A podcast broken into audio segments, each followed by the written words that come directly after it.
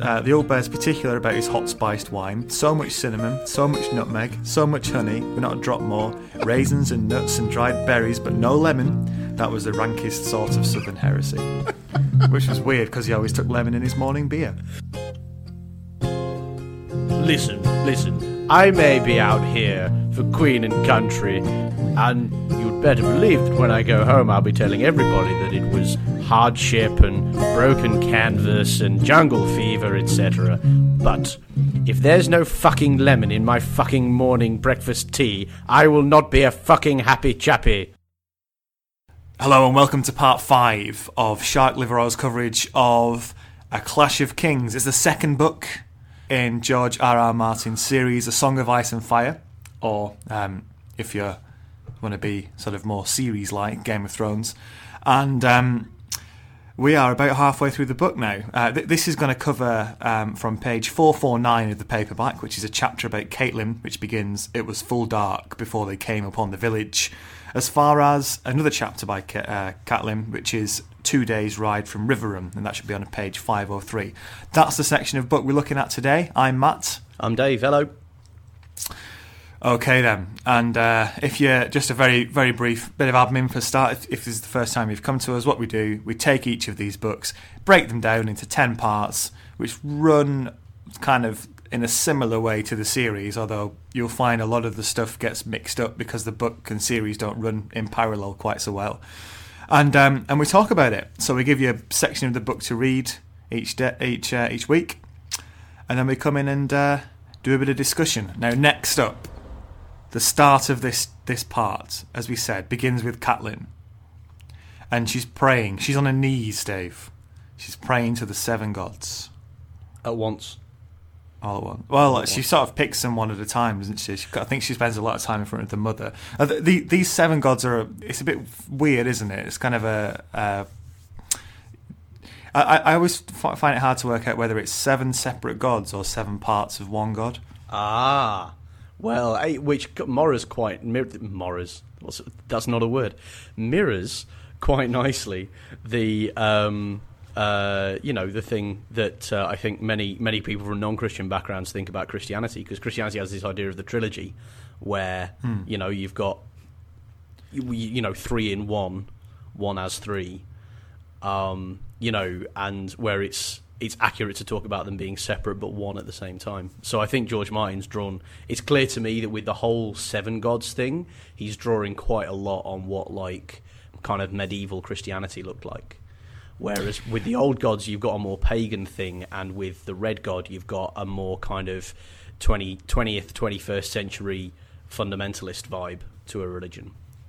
Yeah, I think you're right because it, it's strange that there's never any sort of tales about these gods disagreeing with each other or anything like that, is it? It just Yeah, seems yeah, like seven aspects of, uh, of of of one god, maybe.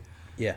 We could, could be wrong, but um, if, We could if be- you I really hope Disagree. he hasn't put too much thought into into into writing about it though. Like, I mean, I dig that he's put a lot of thought into the background of his series, but creating an intractable theological dispute might be a Yeah. bit much. Yeah. Something that's essentially fictional, you know. Yeah, the interesting thing, thing about these these times we spend with Kate, with Catelyn when she's alone is that she uh, we see the sort of the real side of her really a lot of the time, especially when she's a third person character or when she's actually just interacting with anybody. She seems quite cold and calculating, and you know fairly fair but there's not a lot of warmth there. But when you have these times alone with her, you see the sort of warmth and how she's frightened and hurt and, you know, loving. Mm, mm, yeah, yeah, yeah, and and it serves to make her um, sympathetic as well as kind of somebody that you plug in for. Um, Yeah. and she's really going through it here, isn't she? Like you know, she's kind of she's been doing sort of shuttle diplomacy back and forth for her son because she's less likely to be killed by the various people that she's had to go and talk to, and Yeah. um, and and here she is. This is on the eve of a battle which she was really, really hoping to prevent. And and there's this weird thing, isn't there, where in Catelyn, as well as being like a like a canny political operator, she's also got this mother's thing of like she has an extra stake in the war that nobody else has, which is the guy at the top is her son, and all she wants is for her family to be back home in Winterfell and for him to be safe. Um, so everybody else out on the battlefield is looking after their own skin and trying to trying to advance the cause of their particular lord, but she's the only one who's like, "And I stand to lose my son if I don't get this diplomacy right." Yeah, yeah. Uh, there's a real sense of foreboding here, isn't there? And Yeah. we Dark church overnight, praying for a battle that's going to happen tomorrow. After Yeah, this a bit- horrible conversation with uh, Renly and, and Stannis the night before as well, like where it's just like I, I don't know I don't know what peacefulness looks like in Statesman, but not that. Yeah, yeah. Yeah. Catelyn rides back um, through this massive army. You get a sense of uh, just how big this, this army is when she's she's riding through. Um, they're all sort of forming up now because it's nearly daybreak. So it's nearly time for the battle, and she rides back through what's described as a forest of tall, naked trees, which are just all these lances pointed to the sky. Yeah, it's really atmospheric. And um, there's this talk of the battle. They're waiting for for. The, Renly's having a, a chat with his uh, his advisors, like the lords who advise him on battle plans, and um, I think it's I think it might be uh, Sam's dad, uh, uh, Randyll Tarly, who wa- wants to attack now before Of course dawn. he does. Yeah, um, and uh, The psychopathic Ren- father of a total coward. Of course, he wants to attack as much as possible while there's no light. Yeah, I think he he- he's got a point though because um, Ren, uh, he basically says, look, um, Ren, well, Renly says no, Dawn's what we agreed, Yeah. and Ran, uh, Randyll Tarly says, well, yeah, of course Dawn's what um, they agreed because we'll be riding into the sun, so we're not going to be able to see Yeah, what's it's an going excellent point, isn't it? Yeah. But anyway, uh, Renly decides no, we're gonna we're gonna we're gonna offer battle at dawn, if you like. Um, And he says uh, he wants Stannis to be, you know, treated well and I suppose given a clean death. He knows that Stannis isn't going to surrender because it's not his style. But um, there's a bit of uh, there's at least a, a smidgen of brotherly love there, where he says kill him fairly quickly. That's what passes for brotherly love, Lord, that's just hilarious. like, Yeah, you know, I'm gonna I'm gonna send my armies out against him. I'm gonna do everything I can to shit him up before the battle. I'm definitely not gonna talk peace. But when you find him, behead him gently. yeah. What's yeah. that about? Yeah, he is still my brother, so uh, don't rape his corpse if you can avoid it. That's the level, isn't it? And I bet I bet he seems unpardonably like soft. He's just like, oh bloody Renly, go on. Oh, don't rape my brother's corpse. Uh.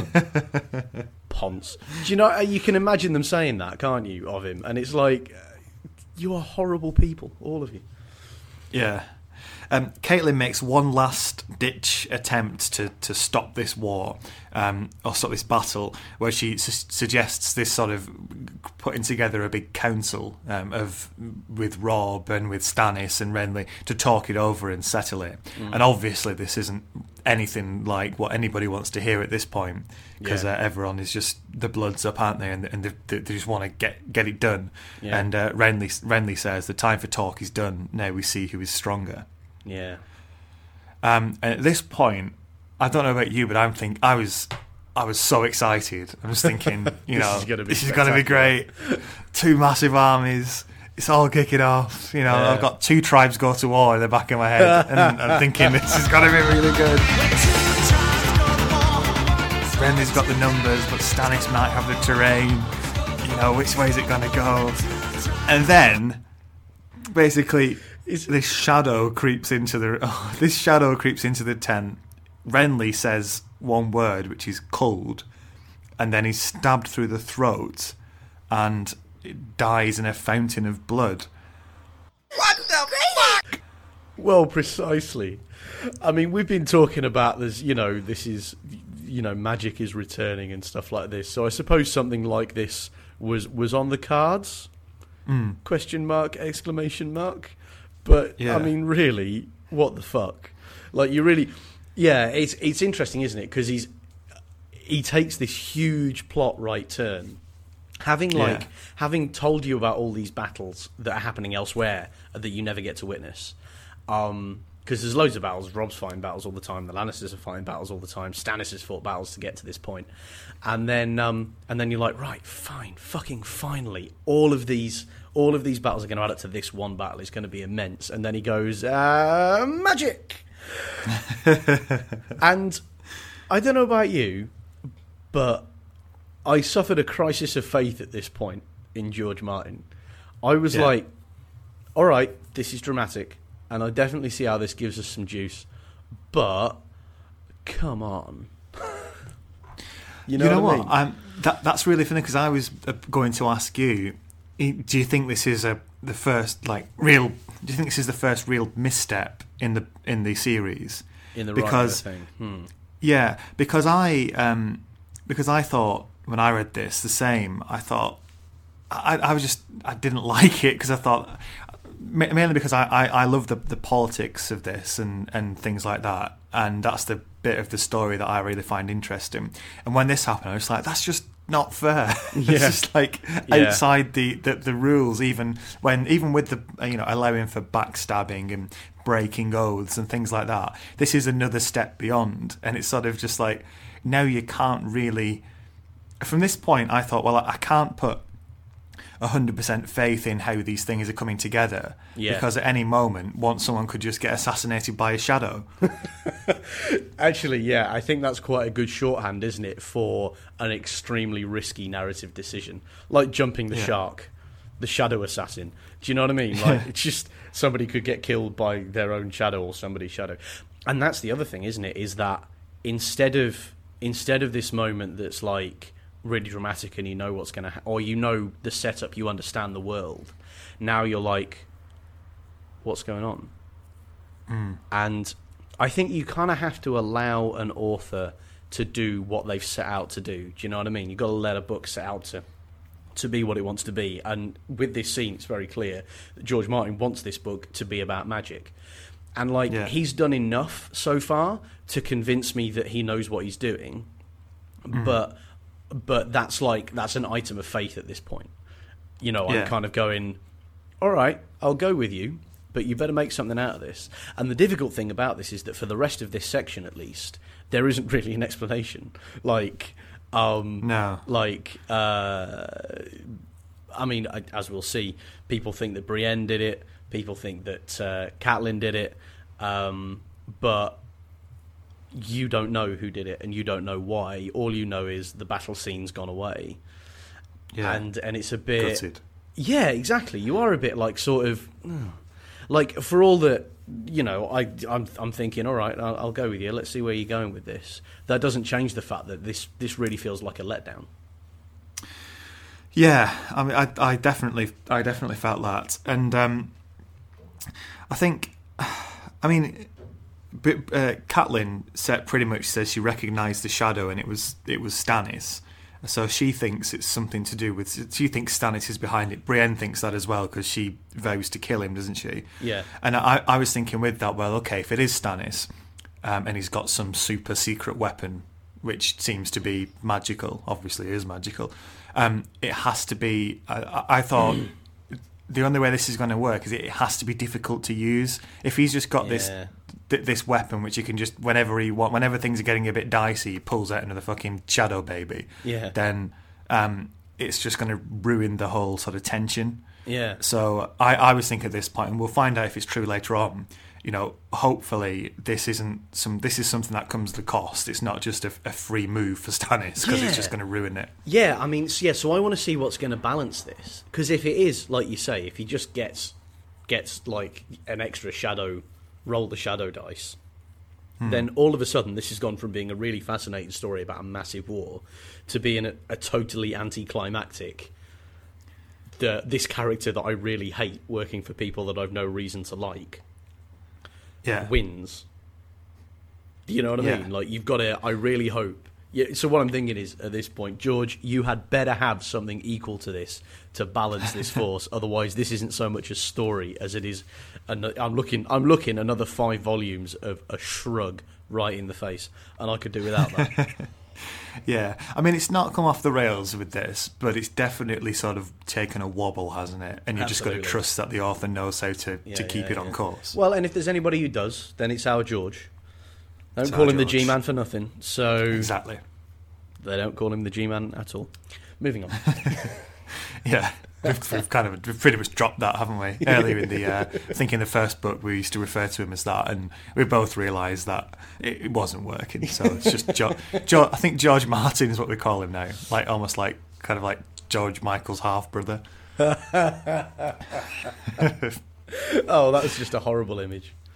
Um, Um, Anyway. Okay, so so um, Catelyn says about what happened here. She says death came in through that door, mm, and um, and she she's she tries to convince the, these two members of the Rainbow Guard, the fabulous Rainbow Guard, turn up, the fabulous And, um, rainbow Guard. and obviously they they sh- they're shocked. And the first guy, Sir Emmon Cuy, uh, C U Y. How do you reckon you say that? Yeah, I suppose you'd have to say coy, wouldn't you? Yeah. So he, he when he turns up, Sir Emmon Cuy, he um, immediately thinks it's Brienne. Mm. And uh, sort of starts fighting her. And um, she's holding off a couple of other men at arms as well. Uh, all the time, Catelyn's speaking to this other this other member of the guard called Robar Royce, and um, he's this softly spoken guy that I think we, we came across in the last chapter, and he's um, he actually sort of is unsure about what's happened, but kind of comes down on Catelyn's side in the end Mm. and thinks, yeah, you know, there's no reason either of these two people would have killed him. Mm. And in the end, he says, "I'll," referring to the other people who are who are trying to get into the tent now. He says, "I'll hold them," Mm. and sort of steps out of the door. It's kind of a heroic moment for him because he Absolutely. um, he's got one very difficult decision to make, and um, he, takes the difficult route rather than the easy one. The easy one would just be to blame these two and have done with it. Yeah, well, crucially, Um, these two women, isn't it? Like Yeah. they've been alone in there, and and every night there, once again showing that the chivalrous vows to protect women go about as far as treating women as like like chess pieces or perhaps particularly nice pieces of furniture. And once they're actually involved in anything, they're seen as a nuisance and a danger. Yeah. Um, uh, whereas you got this one character who's like, actually, no, I don't believe you did this, and I'm gonna I'm gonna put my put my sword put my sword where your enemies' mouths are, um, if you like. Um, I tell you what I did like about this as well was that this this whole like scene after it happened.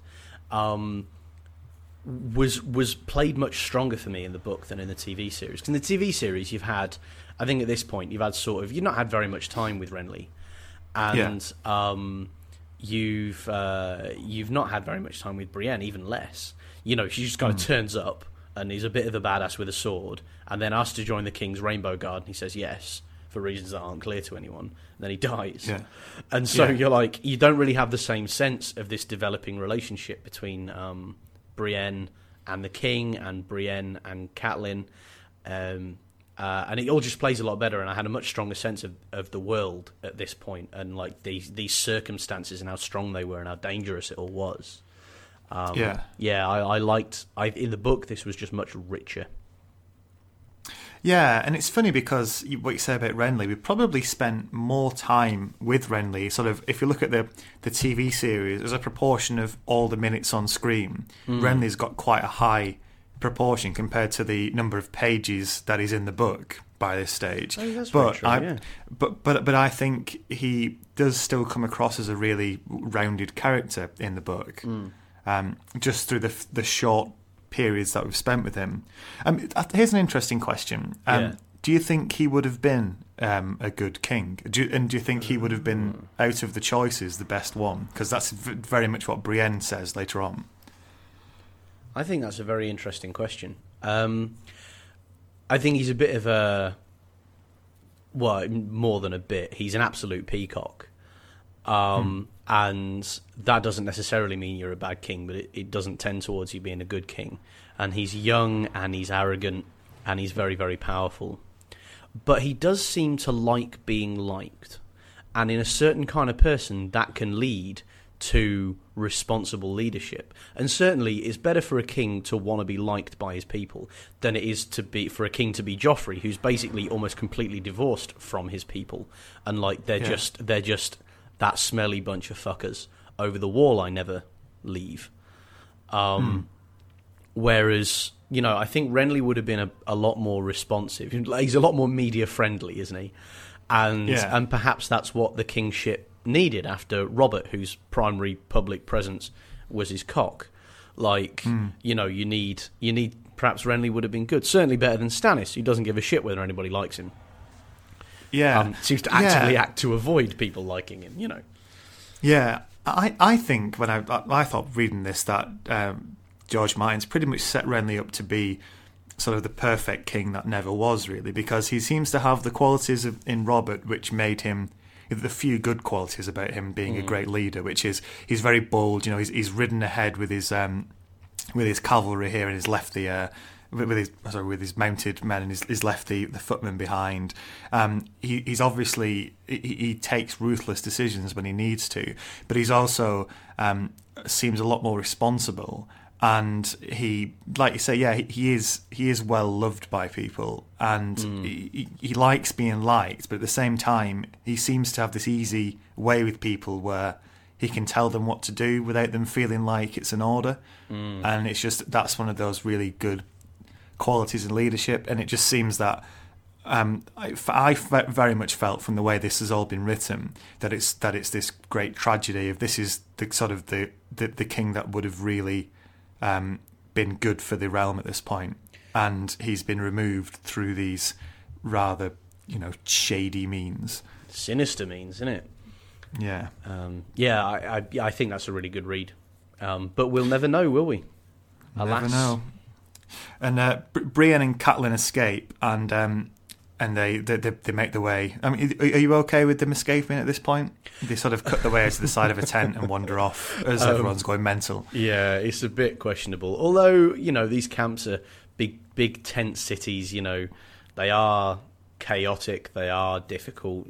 You know, and they're women. Once you've left the immediate vicinity, nobody's going to be like, "I think you're the murderers." In Yeah. this in this tent city full of men with sharp swords, I reckon it was the women. Yeah, Um, that's a good point. So yeah, um, uh, I buy it. Although you would be fucked if they didn't, wouldn't you? Yeah, There's another point of view character. Mind you, mind you, maybe maybe this is George Martin showing a little bit of um, self control at this point because he's not shown himself to be um, shy about killing people that you'd really prefer not to see killed. I mean, he's just off Renly, so yeah, you exactly. know. Yeah. I, there's a bit of me that's like, could you see him killing Catelyn as well? I wouldn't put it past him. No, no, exactly. I don't think anyone's safe. Really, I think that was the point when um, Ned lost his head was the point where you realise, yeah, nobody's safe. Exactly. Shit. All bets are off. Yeah. Um, okay. Oh, and as as Catelyn's running away, she remembers what Stannis said to her um, at that meeting, where he said, um, t- "Speaking of Robb, uh, his time will come too." And sort of considering what's just happened to Renly, that sends a real shiver down her spine. Yeah. and it makes uh, same same with you know with anyone reading, I suppose. Yeah. Can we talk a little about what Stannis' angle is on all this? Yeah, sure. Like, what the? Why? I mean, you know, I, I get that you need a bad guy um, in a story like this, but and you've already got the Lannisters. The, the Lannisters are quite static at this point. They're just sort of they're in various castles and all galloping around the place and and killing people and stuff. Um, yeah, So Stannis seems to have taken over the role of being the one that you're like, I really hate you. Um, or he's doing more openly hateful things. But like, why? He, like, I don't understand like where this guy's drive is coming from to be king, because like he doesn't re- like. I don't understand. I'm struggling to articulate it clearly. I just I don't know why he cares. I don't know why it matters to him because he just seems to me like the sort of joyless prick that would be exactly as happy being king as he would be being the dung heap carrier. You know what I mean? yeah. What do you, what do you mean? Why what why does what matter to him? Being king.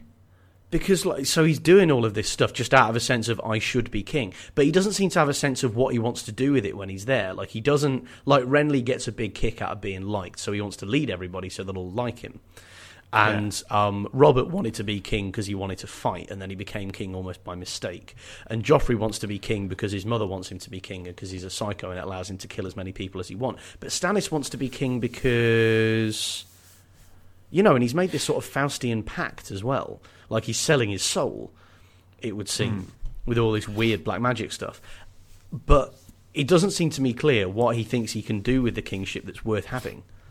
Yeah, I, I think it's just a case of. I mean, he's he's Mister Right and Wrong, Black and White down the line, isn't he? Mm. And the fact of the matter is that there's this guy on the throne who shouldn't be there, and the rules say that he should be on the throne. So, um, you know, going on from that, he needs to do everything that he can to become the king because that's just what's right. That's what should happen.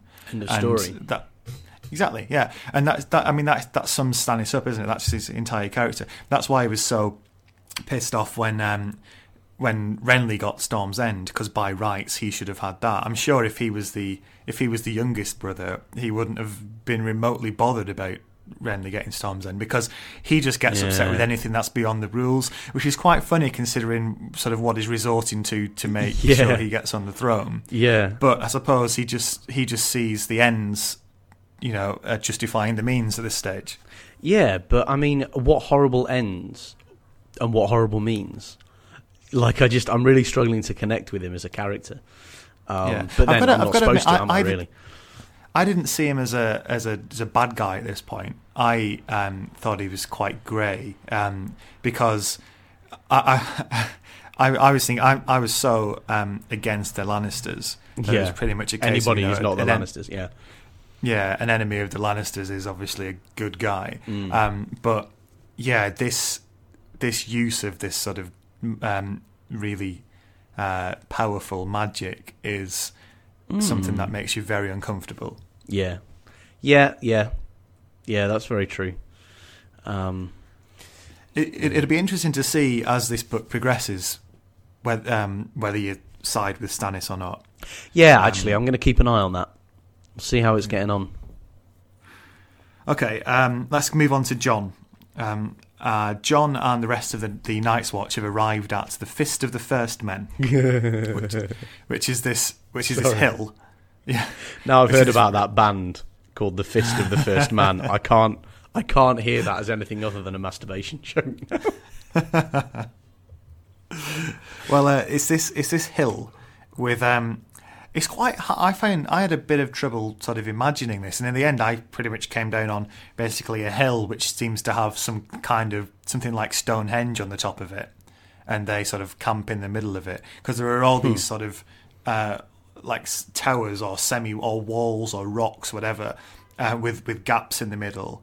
Um, with gaps in between them, and what mm. they do hmm. is they hammer stakes into the gaps and make it really fortified. And it, it's this place where the the, the first men, um, so the, the the first men to actually arrive in Westeros, mm. um, used as a defensive fort, and it's just pretty much all gone to ruin. But yeah. it's still a, a pretty sort of strong place to to stay. Uh. Um, the the the old bear is a the Lord Commander.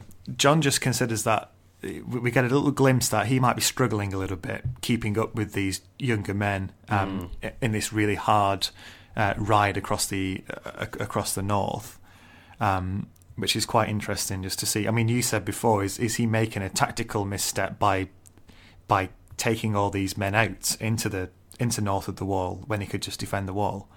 Mm. Yeah, yeah, um, yeah, yeah, and it, it it begins to look a bit questionable, doesn't it? Really, like mm. you know, they've kind of they've been out and and to this point, I've been feeling right. They're marauding around. They're the primary badasses, and I think in this scene they start talking a bit more about Mance Rayder and yeah. uh, and the whole situation with him. And you start to get a sense of how isolated they are, and you get yeah. a sense that they're kind of out seriously out on a limb. They're out on a limb that branches off from a limb, which itself is hanging loose from a rotten tree and you just mm. you know you really feel the isolation. And that means that you're also like why has he brought them all the way out this? I mean that you've got this 700 foot high wall. Like if you're that worried about what's going on beyond it just stay behind that wall. Do you know what i mean? Yeah. like you could drop yeah. a pebble off the top of that on somebody's head and it'll kill them. Like it's not difficult to defend. So unless yeah. you're out there trying to reconquer the north then i don't know why you would. What do you think yeah, I think we, we, we, touched on this last time. I think um, the, re- the the reason for um, heading out and being out on this rather shaky, rotten limb is um, is that this is the sort of uh, coming down from because Rayder is getting this army together in the Frost Fangs, and the the sort of the, the, the only way down from there is pretty much a bottleneck, and and that's where the fist of the first man is. That's where he's that that's where the the, the Night's Watch are going to make the stand. And I think it's just the fact that he'll have. Um, he'll be able to offer battle to, to Mance Rayder there. Whereas if he sits on the wall, as we said before, it's miles and miles and miles long, and he's only got so many men, so he's going to have to be spread so thinly that even the fact that there's a Oh, massive that's wall there yeah. makes it still makes it impossible to defend. Yeah. So it's it's kind of a, a desperate move, really, isn't it? Yeah, it is, and I had a, a mounting sense of that desperation. Um, Yeah. yeah. And and there's also this sense of foreboding with um, Ghost, uh, Jon's direwolf, won't enter um, the uh, the fist of the first man. He, he, he just won't come in. So that makes you think, God, You there's imagine something. in his brain, he's just. I'm sorry, no, you you finish saying what you were saying, then I'll say what I was going to say. Oh, go on, yeah. Um, no, I was just saying he was. Yeah, he's um, he he- won't come in, and he's uh, there's this there's this sense of something isn't quite right at the top of this place, even though it seems like the best choice of a bad bunch. I tell you what it is. It's he senses the amount of masturbation that's gone on in there, and he's like, "The fist of the first men, is it? I think not. I'm off. I'm going. I'm going through the clean snow where no man has jizzed." Okay. Um. So. Uh, You're not John going along with this masturbation gag, are you? I think it's hilarious. uh, J- Jon takes this. Uh, he has to go and sort out the, mul- the, the the the wine, the hot wine for, for the Lord Commander. It turns out that um, Lord Commander Mormont's a real like mulled wine connoisseur, um, which is is quite an interesting part to his character. I suppose he's still managing to have a little bit of luxury, even though he, even though he's in this horrible environment. I mean, let me just let me just read through what he's um what he's got to put together. Um, see, uh, so Jon has to get a, a cask of Mormont's favourite robust red from the stores, pour in, pours it into a kettle, and uh, the old bear's particular about his hot spiced wine. So much cinnamon, so much nutmeg, so much honey, not a drop more, raisins and nuts and dried bellies, berries, but no lemon. That was the rankest sort of southern heresy. Which was weird because he always took lemon in his morning beer. Morning beer. And it, it, Mormont also says that it has to be hot, but not hot to warm a man properly, but never boiled because that ruins it. And it's served- just such a stri- it's such an absurd thing, isn't it? In the middle of all this like hardship. It's brilliant. And served with a doily. Um, yeah, You have the sense, don't you, of it being like one of those East India Company British Empire fellas who like went out and thought they were taming the wilderness, uh, apart from all the people that were living there. And um, but listen, listen, I may be out here for Queen and country, living the hard life, and you'd better believe that when I go home, I'll be telling everybody that it was hardship and broken canvas and jungle fever, etc. But if there's no fucking lemon in my fucking morning breakfast tea, I will not be a fucking happy chappy. it's even better than that's morning beer, not Morning even morning beer. tea. yeah, classic. Gold. Um, so these, th th th th there's this discussion, this council where they're talking about what to do next. Um, there's this discu- there's this point made that there are thousands of wildlings, but they couldn't hope for a better for better ground than where they are to defend. It- that did make me think, apart from the massive fucking wall, which you could be defending. exactly. But um, uh, Seven Small, foot high wall of ice. Can't, Yeah. We can't do better than this bundle of sticks, lads. We might as well just stay here. um, Thoren Smallwood, um, as we we've come to realise how aggressive and bold this guy is, he wants to ride straight up to the Frostfangs and end it there. Um, he says they wouldn't be expecting that attack.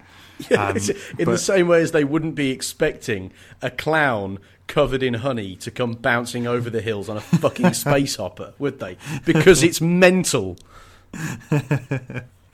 Yeah, you, you, you can imagine. Yeah, it, it would be the last thing they'd expect. Um, th- an attack up there, but that's probably because it'd be an almost suicidal attack. So Yeah. uh, the Lord Commander decides not to go down that path. Hmm. The plan is to to wait for um, for this guy called Qhorin Halfhand to turn up. He's a, he's from one of the other towers along the wall, and Hmm. he's leading another party of rangers. Um, which is going to give them extra strength, and then they're going to decide what to do next. But it looks like the commanders minded just to stay where they are and wait for the wildlings to arrive. Yeah.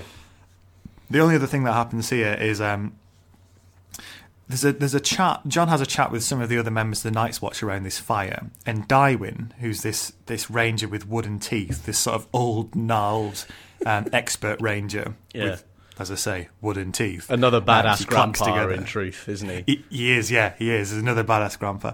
Um, and he remarks that this place smells of cold, and someone else says you can't smell cold, but Jon thinks that Dywen's got it bang on because that's exactly what he smelled when um, when those two corpses came attacking at the Castle Black. Oh yeah.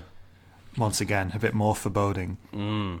I, don't, I don't know though. Uh, Do you know? I'm just now that we're up in the north and we're talking about um talking about reanimated corpses and the others and all of this sort of thing.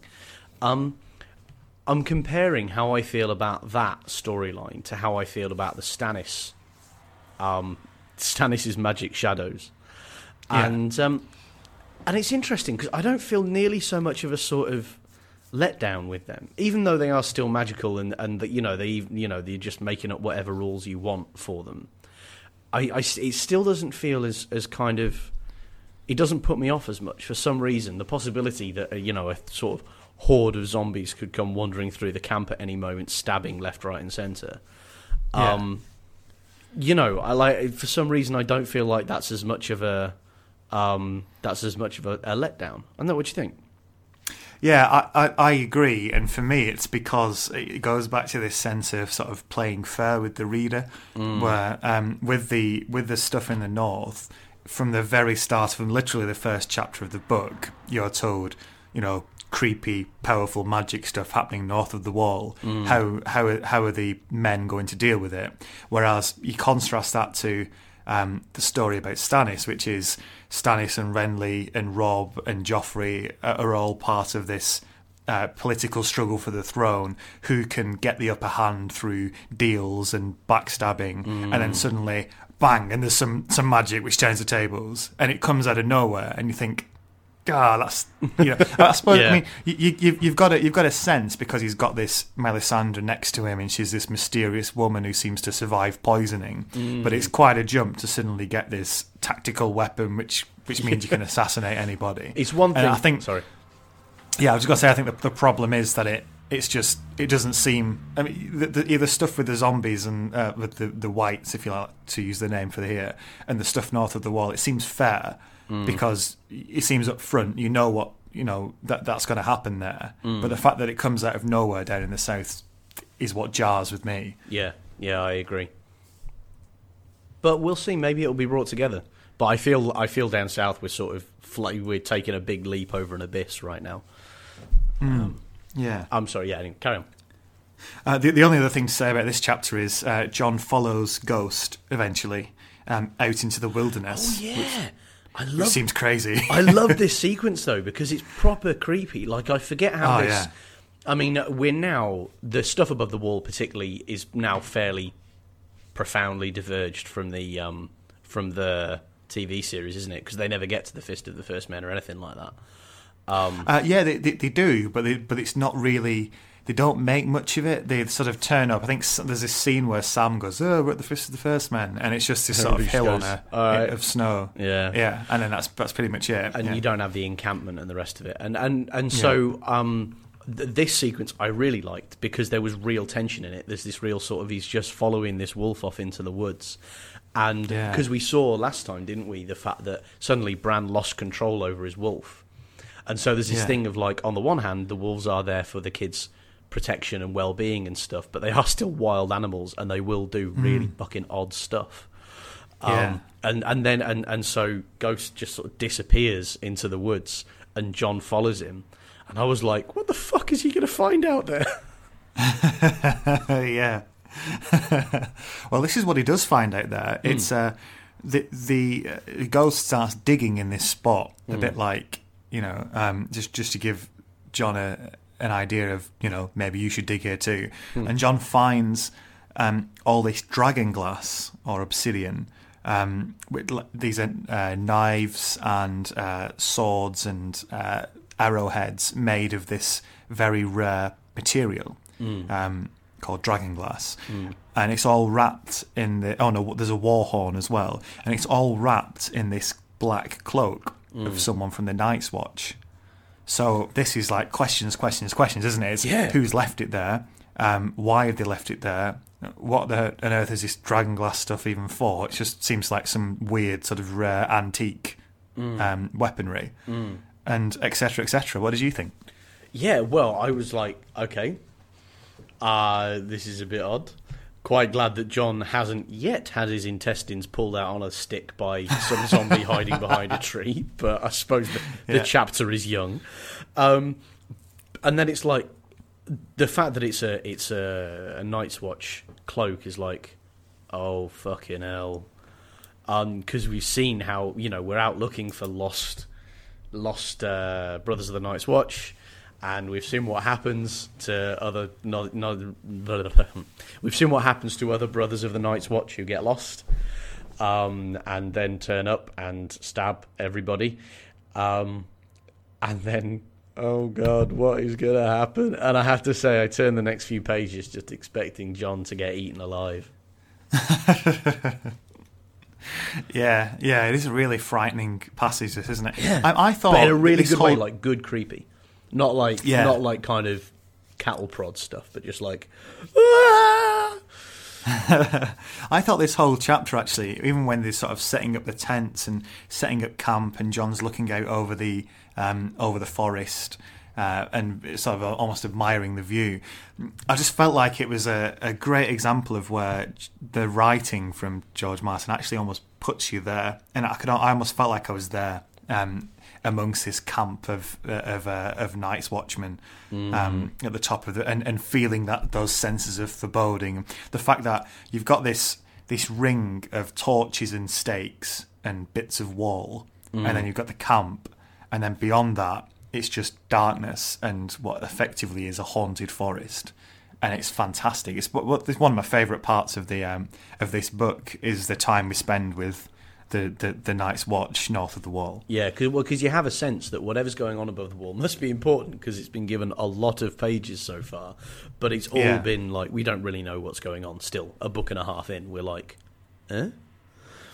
And um, and so it is really compelling because you sense that there must be something important that's going to happen from up north, Yeah. even if you don't know what it is. So I'm kind of yeah, I'm still really interested. I really want to see how it comes off. Yeah. So back with Bran, and um, there's there's this news of this battle at Oxcross. This is the one which Robb uh, won this great battle against the Lannisters. Um, he Bran hears this in a room with the two Freys, you know, the Frey twins, Yeah, yeah. Uh, Little and Big Walder, and Maester Aemon says, um, "You're sort of one of your relatives, Stevron Frey, who's the sort of he will be the head of the household once Walder Frey dies.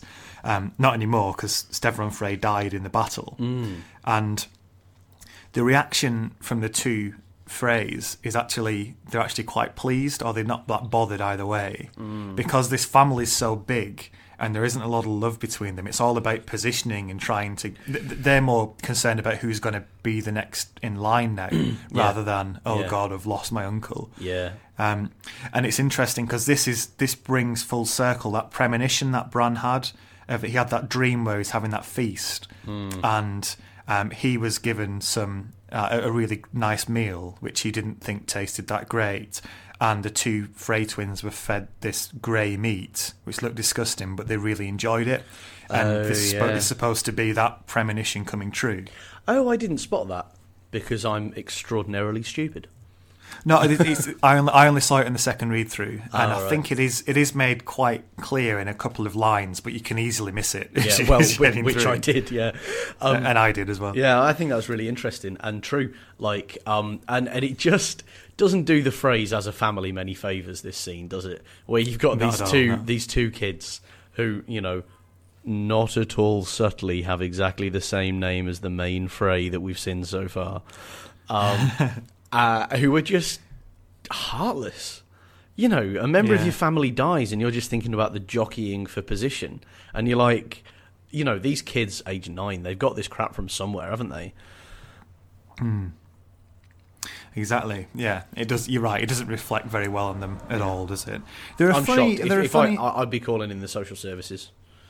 yeah, I'd be see it, report it on this on this situation. Let me tell you. they're a funny house of Freys because on the one hand you get this sense of them being ruthless and um, not particularly uh, likable, but on the other hand they've all been fighting for Robb, and uh, you know there are there are various members of the household dying to protect Robb in various ways. Um, if you look at Stevron at Oxcross, or I think a couple of Freys were killed defending Robb when um, Jaime Lannister was taken. So it's there are yeah there are there are there are strange they're a bit of a strange house in the middle of all this because a lot of the other Yeah. houses um, are just fairly one dimensional, loyal to Robb, aren't they? Yeah, or well, fairly one-dimensional, vaguely kind of heraldic, chivalrous, you know, men in tin cans. Whereas Yeah. the Freys, the Freys actually, at least, and refreshingly, have no truck whatsoever with any bollocks like like. Uh, sorry, have no truck whatsoever with any bollocks like being honourable, or or in any sense, sort of cuddly or nice. Um, which is quite it is a contrast with how everybody else conducts themselves, where they are superficially very very concerned with that, but are still fundamentally bastards um, because that's what's required of them. Because being a knight means saying, say, talking clean and acting dirty. Yeah. So, um, yeah, I, I mean, I suppose there's that in the Freys' favour. At least, at least in a twisty way, they are sincere.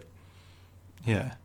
Um, th- th- this whole this whole chapter is building on Bran's dreams and Jojen's dreams and premonitions coming true. Um, Jojen says that when Bran dreams of being a wolf, of being Summer, he actually is inhabiting the body of Summer.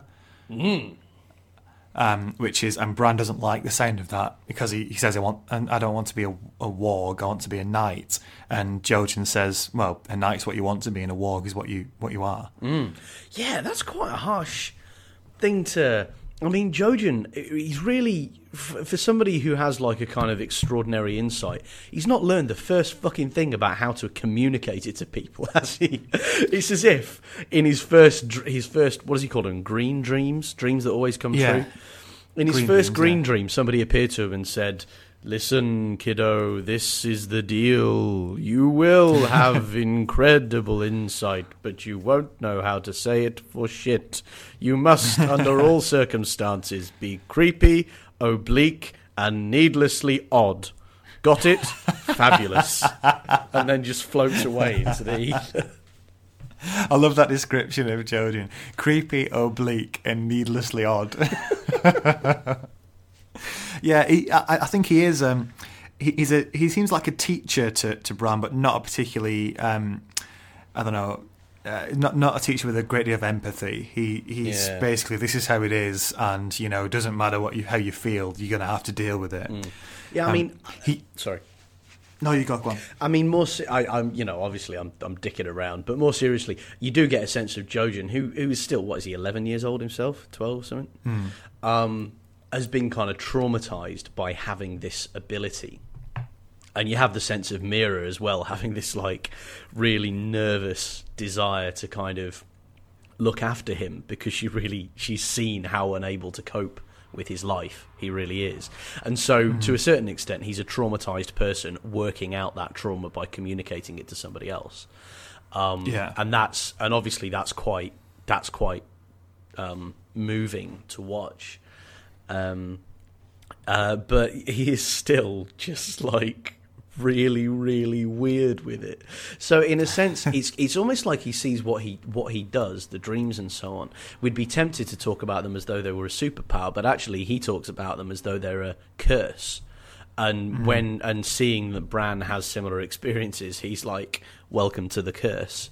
Not, hey, this is wicked and we can do all of this cool stuff. He just doesn't have any sense of that at all. There's no, it's not a superhero thing, is it? It's more of a, No, it's I- more more of a disturbed child thing. And I think it's that's because um, it's interesting saying we can do all this cool stuff. It's because they can't do anything with it. Because the point that Jojen makes here, when it, Jojen has this dream where um, various member the the, the wa- uh, seawater crashes over Winterfell and various people drown, and um, and the point he's making is this is what is going to happen, and there's nothing we can do about it. Because Meera says, "Well, um, I think Br- Bran suggests, you know, well, we've got to try and make sure it doesn't happen." And Jojen says, "No, that's not how it works. You just see what's going to happen, and and you can't affect it." I think this would be a great superpower to have if you could see what was going to happen and then then make changes to avoid it. certain Yeah, things. yeah, yeah. But the fact, yeah, the fact you can't do anything about it means, yeah, it is pretty much a curse, isn't it? Mm. And I, I wonder as well, like, is there a chance Jojen has had this experience because he's the son of quite a minor lord, like a basically nomadic swamp dwelling, you know, type? Um, Yeah. Whereas Bran, ostensibly anyway, has all the power of Winterfell at his disposal, albeit that Winterfell is extremely reduced. Um, But I, I mean, because that's quite a thing for George Martin to say of his own universe is that it's fundamentally deterministic and you know predestination rules and whatever is going to happen is whatever was going to happen.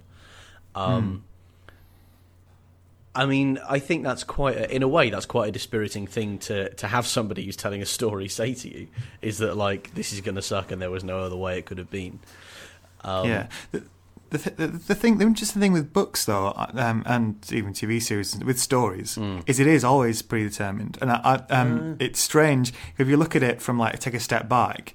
You know, the book's there already, so it's Yeah. all, it is all going to happen, yeah, and yeah. we're just sort of moving along it, aren't we? Yeah, I, I mean Um, that's very true, and I suppose, but but one of the one of the reasons we keep going back to books is that we don't know how it's going to be, and we feel we have an investment in. I hope this doesn't happen. I hope this does happen, and if if what George Martin wants to say is that that hope is necessary but fundamentally futile and utterly misplaced, that's quite depressing.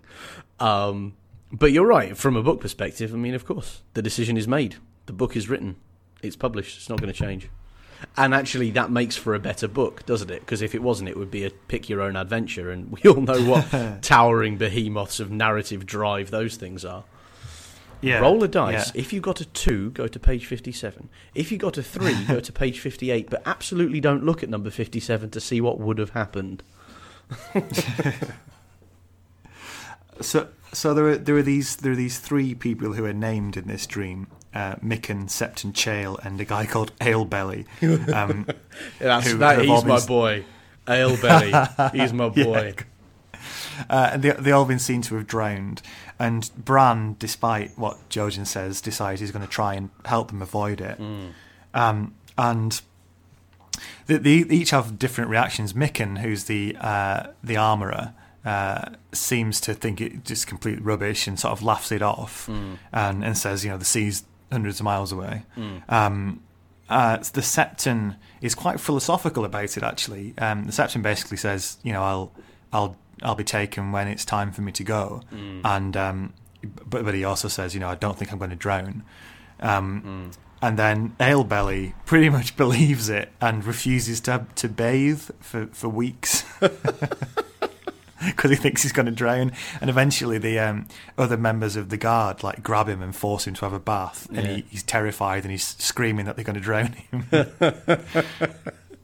He's really funny, actually, isn't it? Like there's there's sort of um, three three different approaches towards towards the, like a suggestion that one can see the future, and um, one of them is well, if it happens, it happens. One of them is bollocks, and the other one is fucking hell, and, but a complete misunderstanding of it.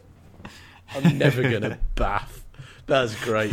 That's the kind of excuse you wanted to come up with when you were like six, isn't it? I want to have a bath. I want to. I'll drown. No, I saw it in a dream.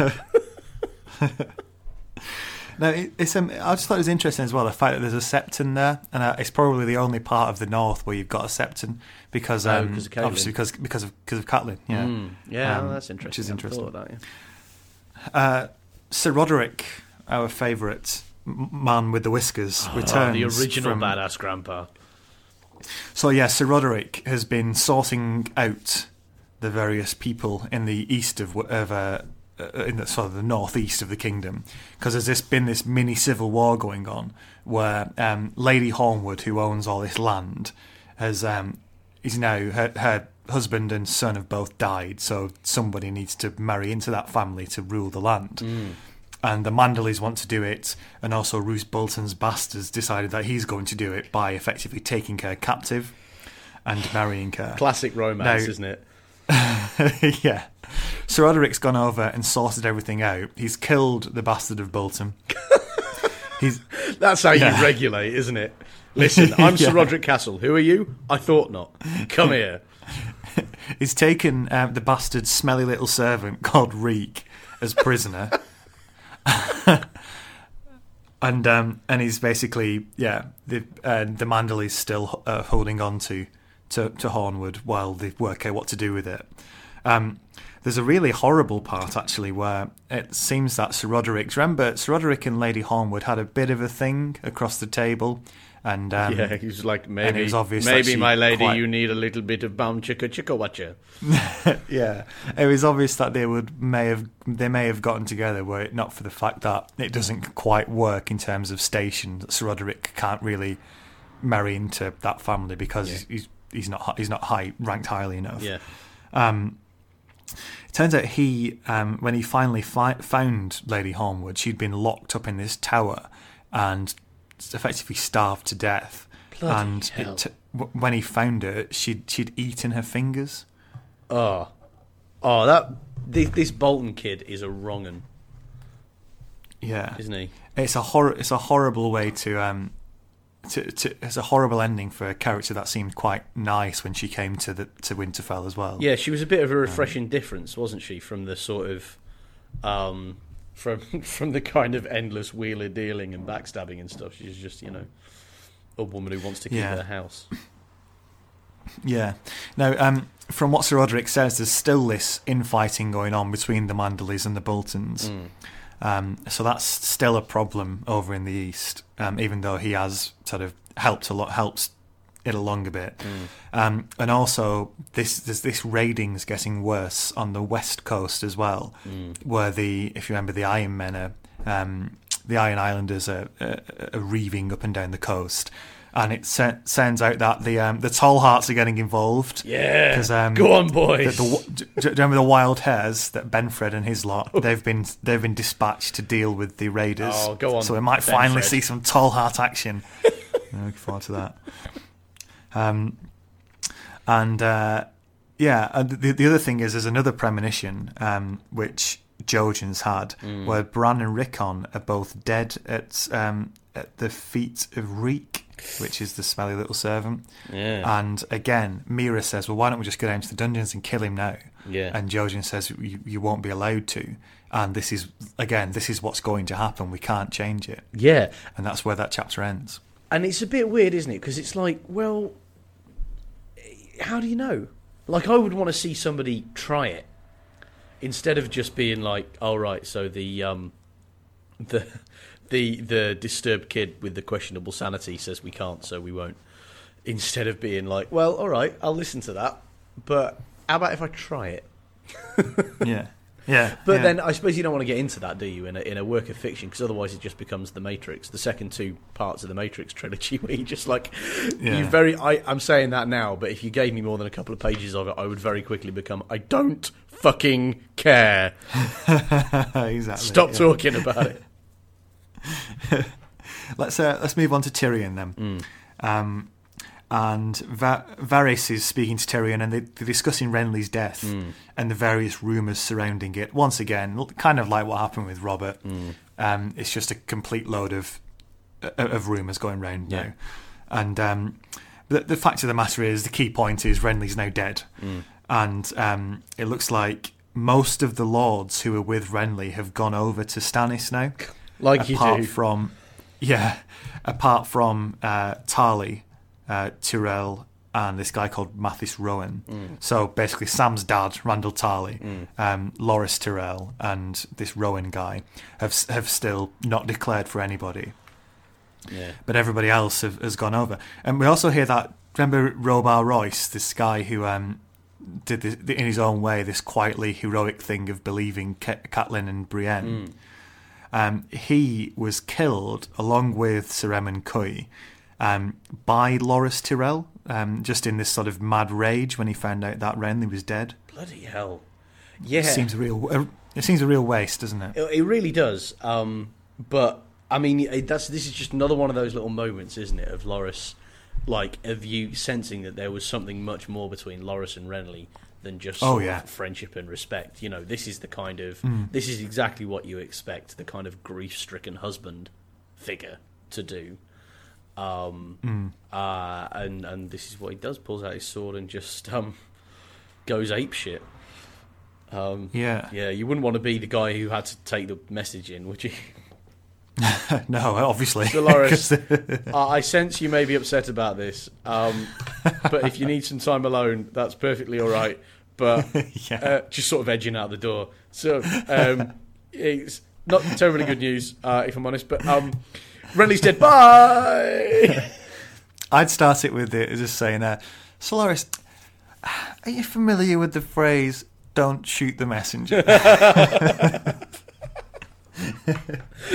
I think you should think on that phrase when I tell you the next part of what Just- I'm about to say. why, why don't we all take a moment to just reflect on, on the meaning of that phrase and its applications in, in our lives, both general and, and very specific?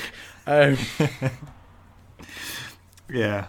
Uh, unfortunately, yes, in uh, the medieval world, as uh, as well as here specifically, um, that just nev- almost never applied, did it? Don't shoot, shoot the messenger. The messenger pretty much always got yeah, shot. absolutely shoot the it was bad messenger. Of course, shoot the Yeah. messenger. Yeah. Probably the worst, one of the worst jobs in medieval times. I would Was suggest the messenger. Yeah, you'd definitely be expecting hazard pay. Do you know? Do you know what it reminds me of? Is um, have you seen Blackadder the first, the first Blackadder um Yeah. season, where they've got these absolutely one of the great characters of that is this dumb messenger who's like a teenage boy. Oh yeah, who's like goes in and gives the king, played by Brian Blessed, some news, and he goes, he's like, um, "My lord, I bring news. Lord Stafford is dead." And the king goes, "I like not this news. Bring me some other news." And so he comes back and goes, "My lord, I bring news. Lord Stafford is not dead." Excellent. and you can see it, can't you? It's just such a medieval king thing to do. No, it's wrong. Change the facts. change, change the news. Yeah, yeah. Under underrated series, Blackadder the First. Absolutely, absolutely. Particularly with this, like I feel like I want to watch watch uh, Blackadder the First kind of alongside reading this, just to sort of lighten it up a little bit because it, it's pretty heavy at this point. Yeah. Um, okay, so, so back back to what what's happening here. Um, Tyrion uh, sees an opportunity here because there are various members of the Tyrells, obviously, and their bannermen who haven't gone over to Stannis. So he wants to get them on his side, and the way he plans to do it is by marrying Joffrey to Margaery, which is the the, the woman who married Renly. Um, she's uh, one of the Tyrell daughters quite a quite a shrewd move. Um, the Queen's not happy with it, but she never is with anything. Yeah, we haven't seen Um, the Queen be happy with anything ever, have we? Yeah. Um, so Littlefinger ends up being chosen. He pretty much chooses himself as the guy to go over and offer these terms. Uh, Tyrion's not very comfortable with it, but he doesn't see a way of, of sending anybody else, um, which is quite interesting. And then the chapter ends with Cersei basically saying, "Yeah, you know, it was a good idea," and she kisses Tyrion on the cheek and is actually quite nice to him, and that immediately puts Tyrion on edge, thinking she's plotting something, so he needs to find out what it is. How fucked up is this family, really? That like a, a, a, commonplace expression of sisterly affection makes makes the recipient go, "The fuck are you up to?" Yeah, troubling. well, I suppose the the the, uh, the question, how fucked up is this family, has been fairly efficiently answered by the fact that two twins are having sex and having babies. Yes. Um. Next up, Theon, Oh, Theon. the Tall Hearts, Benfred. I mean, what a disappointment. He's um, on the in, in sort of in his defence, or one thing, good thing you can say about poor old Benfred, he does die and heroically and pretty hard. Um, he's been captured by Theon's um, men who've been raiding the coastline, um, and he's actually he's drowned, uh, but not not before he basically spits in Theon's face and roars at him for being a traitor and a turncloak, and basically shouts all the things that we've wanted to shout at Theon ever since he went down this path. Yeah. Um, and then he's he's taken off to be killed. Yeah. And Theon doesn't really want to kill him, I don't think. Yeah. But he, he's he's sort of forced down this road by his uncle, who says he's got to die, and the fact that um, his men are more loyal to his uncle than they are to him, so Yeah. he feels he's got to do it.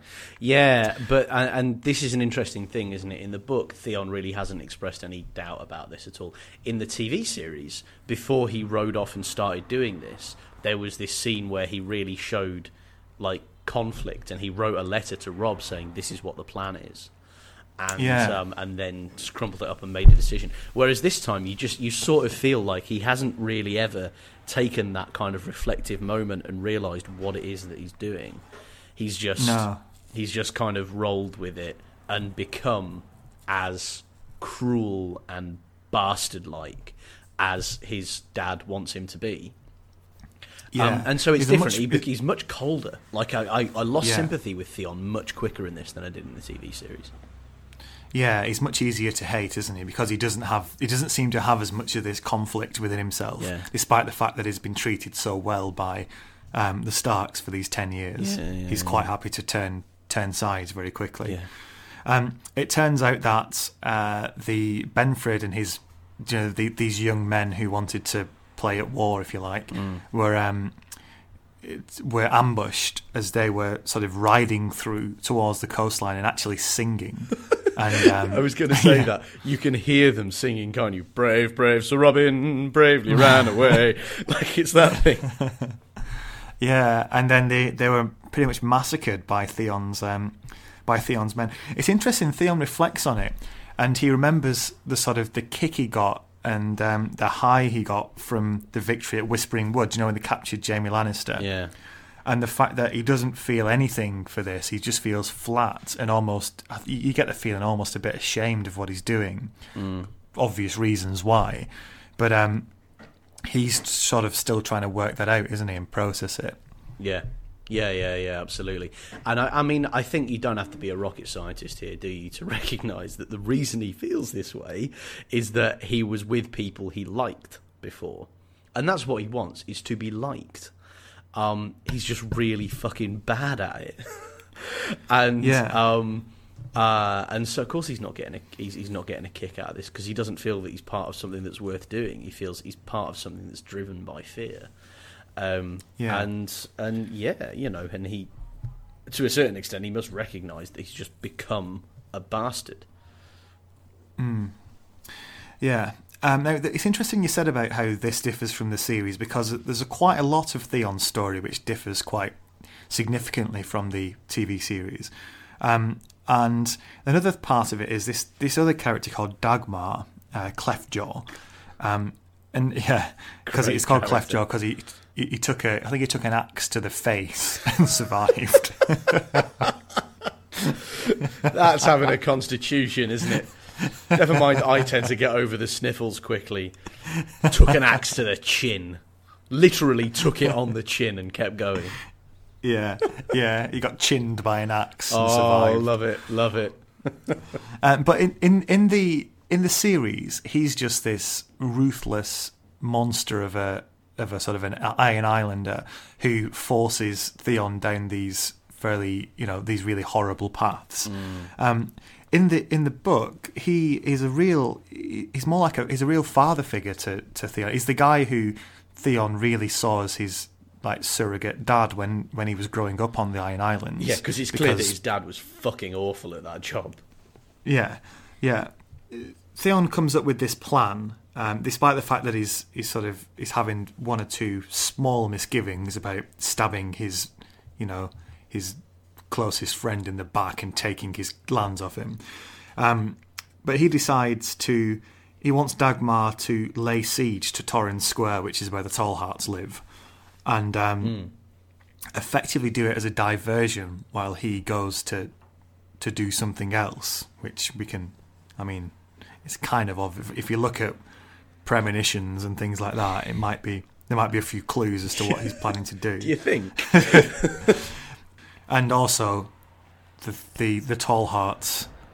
I'm increasingly coming to realise I may have chosen the weak link in the Stark Bannerman group. well, are you, are you not a bit tempted to transfer uh, transfer some of that loyalty to the Boltons? Then you know you did you did uh, you did split your You- split your money, didn't you?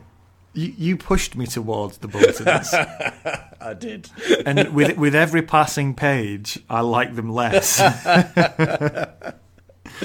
I don't. You know what? I, I do like the fact. Yeah, shall, shall I, I? I might have to sort of jump ship and go over to the Boltons then. Oh, oh, Um, oh! Even because I don't even given how they've clearly shown themselves to develop, Matt. I, I feel like I feel like I've I've pushed you into a life of crime. Go on, go on! All the cool kids are doing it. Go on, hang out with the murderous ones. hang out with the flayers. Okay. Yeah. Next up's Arya. Mm. Last chapter for today. Mm-hmm. Um, it turns out the uh, the the large part of the the Lannister force. So uh, Tywin Lannister, Sir Kevan Lannister, uh, this guy called Sir Addam Marbrand, who's this sort of Tywin's best commander, Yeah, and uh, and the Mountain, Tywin's most dangerous commander. They're all they're all leaving now. They're off to, to fight Robb because Robb's um, won this battle. Tywin's decided he has to go out and fight. The problem is, um, Arya just suddenly realizes at this point she's got these three deaths, which she can she can basically tell Jaqen H'ghar to kill three people. This very talented assassin. She's wasted one, and um, and she's just realizing as these people are leaving, shit, I need to choose people who matter. Yeah. Um, I wasted my first one on this guy who you know is a a nobody. yeah. Um, unfortunately, uh, you know, she, she killed it. It was this guy called Chiswyck, wasn't she? She killed last Yeah. time for telling a, a really nasty story. Yeah. Um, so she she desperately runs around to try and find Jaqen, but it's too late. Yeah. The the Lannisters have left. Yeah. Um, when she does finally find him, she sets him on Weese, who's the, the guy who um, who sort of who she's working for in the Wailing Tower, and it's, she basically sets him on Weese because Weese has been really nasty to her. Yeah. and it's it's it's just you have to really, I I think you've got to really understand this from, from Arya's point of view because she's Yeah. the fact she's just a little girl, Yeah, yeah, and it's uh, her first reaction. Someone's nasty to her, so she fixes the problem by setting this guy on. her. Like the same way you set your, your big brother on someone who's bullying Yeah. you. Um, but it's not helping the grand scheme of things, is it? That she's had these three deaths and now two of them she's spent On not really doing anything. Yeah, she spent spitefully. I mean, it does seem that this guy's go- has been willing to kill anybody. I mean, you know, say Tywin Lannister right then and there. End Yeah. of book. And do you know what? Even though that would be that would be a narratively questionable choice, I would cheer it all the way to the bank. I don't Yeah. care if it ends the books. Fucking brilliant. Have it. Yeah. You know. It's it's interest, It's interesting that Jaqen's such a se- seems such a talented assassin. Mm. It's interesting that Arya immediately assumes that as soon as someone leaves the castle, that they that he, he wouldn't be able to reach them. Oh yeah, that's true. Actually, Because she, she thinks we've got to get him before he before he. Why why not just say his name after he's left the castle? They'll chase him down and kill yeah, him. eventually. But I suppose she wants the sort of the thrill of seeing it happen, doesn't she? I suppose so. Yeah. Yeah. Um, Weese ends this chapter dead, unsurprisingly. Um, he he's looks like he's been attacked by his own dog. Um, which is is this dog which he's been setting on people if they uh, don't do what he says. Um, That's management, When isn't I, it? it is, isn't it? Clean Yeah. that pot again. I don't want to clean that pot again. Got the dog. woof woof. Do, eh? do you th- clean it again. Here's an here's an interesting point. Do you think it's a, a, a micro version of Tywin? Because Weese has got this dog which he sets, and, and Tywin's got the mountain where if you don't do what I say, he comes round and sort of ruins. I hadn't thought of that, but that is a very, very good and interesting idea. I like it. So, so when Arya sees uh, Weese's body, she looks up, and Jaqen H'ghar is is on sort of the, the the walls above, and he just sort of looks at her and places two fingers against his cheek. And I thought that was a really cool moment Yeah. as well. It's great in the series as well because it happens in the series and he does it. and It's a really good sort of bit of um, book service. yeah, yeah, yeah, absolutely. And it's it, as well as everything else, creepy as fuck. Oh yeah. Yeah.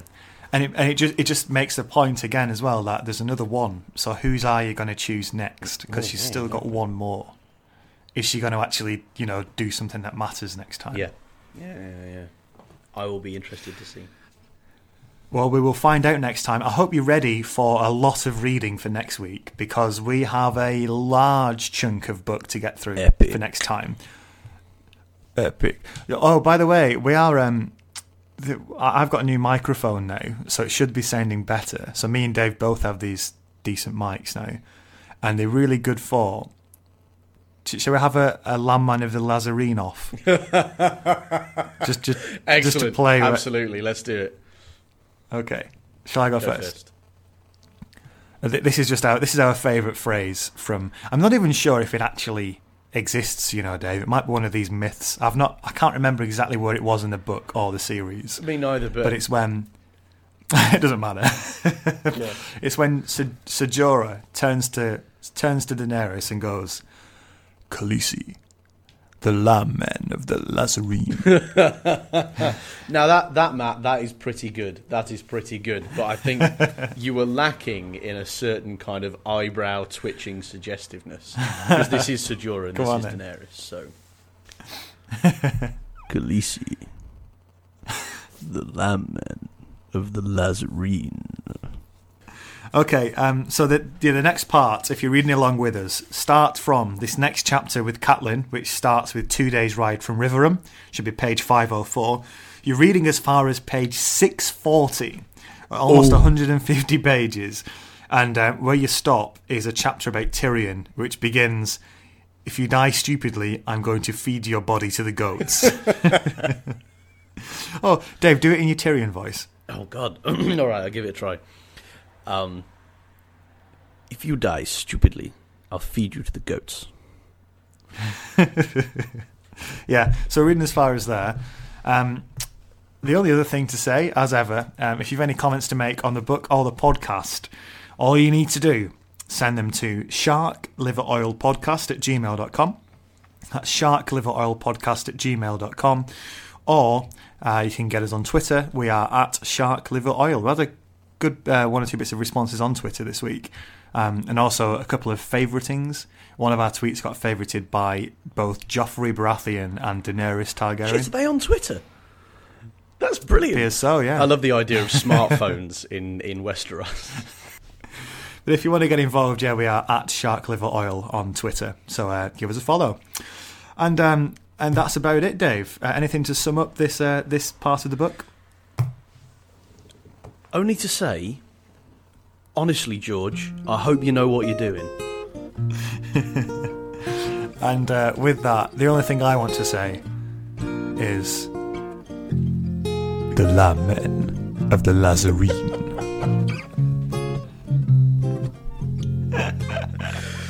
All right. That'll do.